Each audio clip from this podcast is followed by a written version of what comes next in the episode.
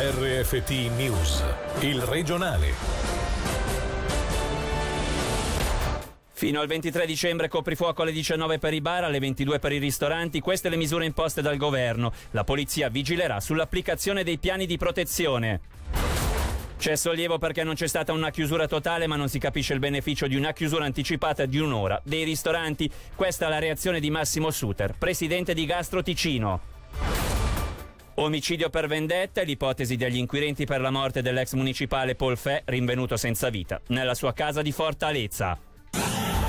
Buonasera dalla redazione di Radio Ticino, da mercoledì Saracinesca abbassata alle 19 per i bar, alle 22 per i ristoranti e per tutti gli altri ritrovi pubblici. Il governo fino al 23 dicembre ricorrerà al coprifuoco per abbassare il numero dei nuovi contagi che la settimana scorsa ha registrato uno stallo pericoloso, come dichiarato dal presidente stesso del governo Norman Gobbi che, dopo aver chiesto più attenzione ai commerci sugli assembramenti, ha annunciato controlli più rigorosi da parte della polizia sul rispetto e l'applicazione dei piani di protezione. La situazione nel nostro cantone è e resta preoccupante. Ci troviamo in una situazione di stallo in cui i contagi non diminuiscono, rispettivamente anche il numero di persone ricoverate nei nostri nosocomi dedicati al Covid-19 rimane elevato. La pressione sul nostro sistema sanitario rimane non sostenibile sul medio e lungo termine. Se nella settimana precedente quella scorsa abbiamo registrato una riduzione importante di casi, beh in quella susseguente abbiamo registrato uno stallo stallo. Questa situazione di stallo è pericolosa proprio perché dopo aver scollinato il numero di contagi non ci troviamo a valle ma ci troviamo su un altopiano. La situazione dell'altopiano è pericolosa proprio perché se dovesse ripartire la curva evidentemente non partiamo da fondovalle ma partiamo già comunque se mi permettete la soglia leventinese dalla Biaschina non da altezza 300 ma almeno da 600 metri. Dopo un weekend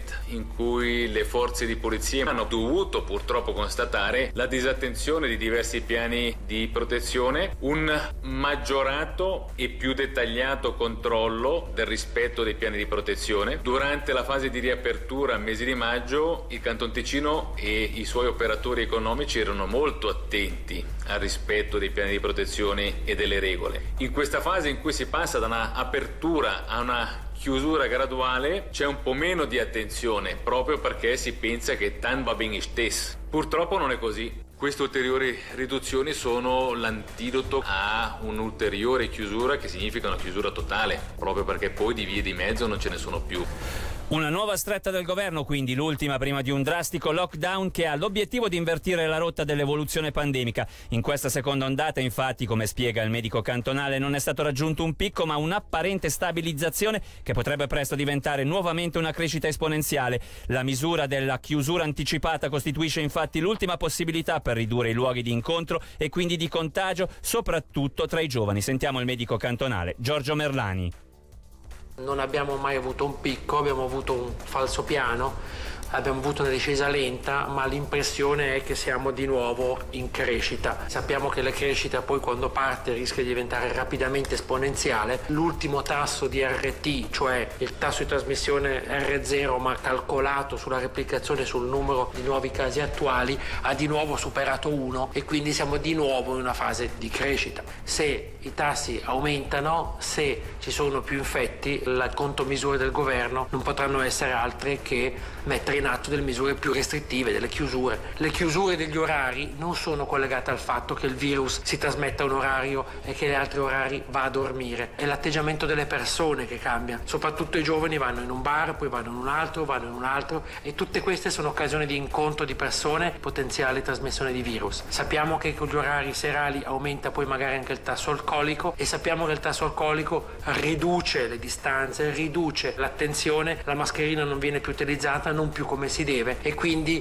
anche gli orari di chiusura hanno un effetto importante sulla trasmissione del virus.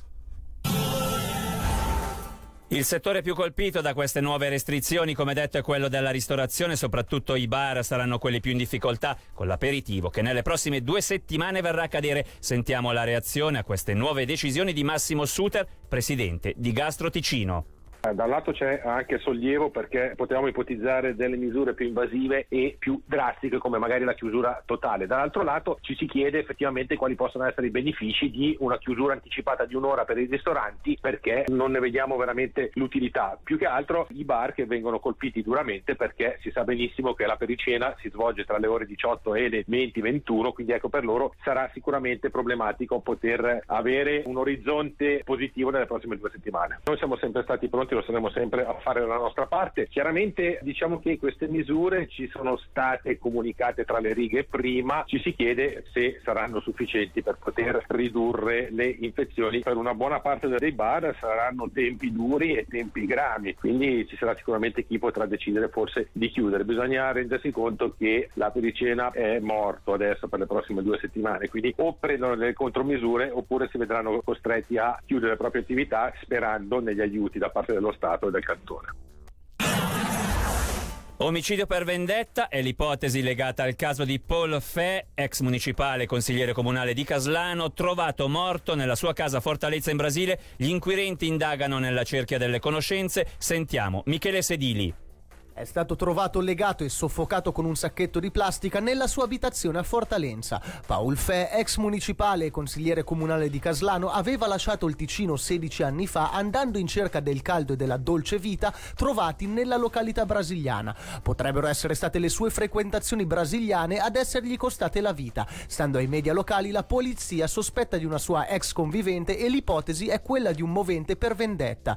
Infatti vi erano stati forti litigi e pare vi fosse una denuncia per truffa e furto presentata dall'anziano, dal momento che la giovane donna aveva precedentemente tentato di svuotare le sue carte di credito con l'aiuto di una complice, come riporta il Corriere del Ticino. L'omicidio risale alla notte del 3 dicembre e il suo corpo è stato rinvenuto dalla polizia allertata dalla donna delle pulizie che, non vedendosi aprire la porta, ha lanciato l'allarme. Il 79enne è stato trovato privo di vita sul pavimento con le mani legate e un sacchetto di plastica sulla testa. Gli inquirenti indagano nella cerchia delle conoscenze e tra i sospettati vi è anche la stessa donna delle pulizie.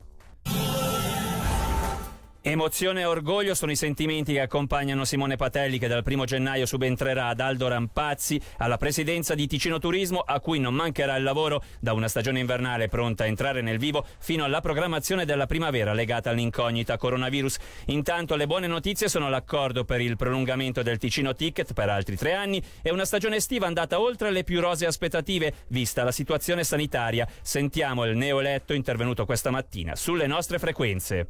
È una bellissima notizia quella di essere riusciti a raggiungere un accordo con la comunità tarifale e tutti gli attori in gioco per avere il Ticino Ticket garantito ancora per i prossimi tre anni. Il Ticino ha veramente tenuto bene, se pensiamo alle previsioni che facevamo nei mesi di marzo e aprile dove si prospettava un meno 50, 60, possiamo essere soddisfatti. Gli aspetti sono sicuramente due, si è lavorato molto bene negli anni passati, ma c'è anche fortuna legati alla bellezza del Ticino, alla meteo e anche un po' a quello che siamo il primo sud, quindi eravamo la destinazione per lo svizzero. Quello che ci ha aiutato durante quest'anno e ci potrà aiutare durante l'inverno è il turismo interno, quello un po' anche non solo per questioni di piacere ma anche un po' di chiusure sarà obbligato a fare le vacanze in Svizzera. Noi nell'inverno non facciamo grandissimi numeri quindi abbiamo delle chance di poter fare qualcosina anche in più degli anni scorsi per poi già guardare alla primavera e poter ripartire con una nuova sfida perché è ancora tutto molto poco chiaro quello che succederà a marzo, aprile quando il forte della stagione turistica prende il via.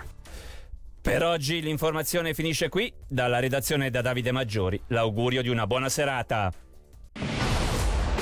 Il regionale di RFT, il podcast su www.radioticino.com.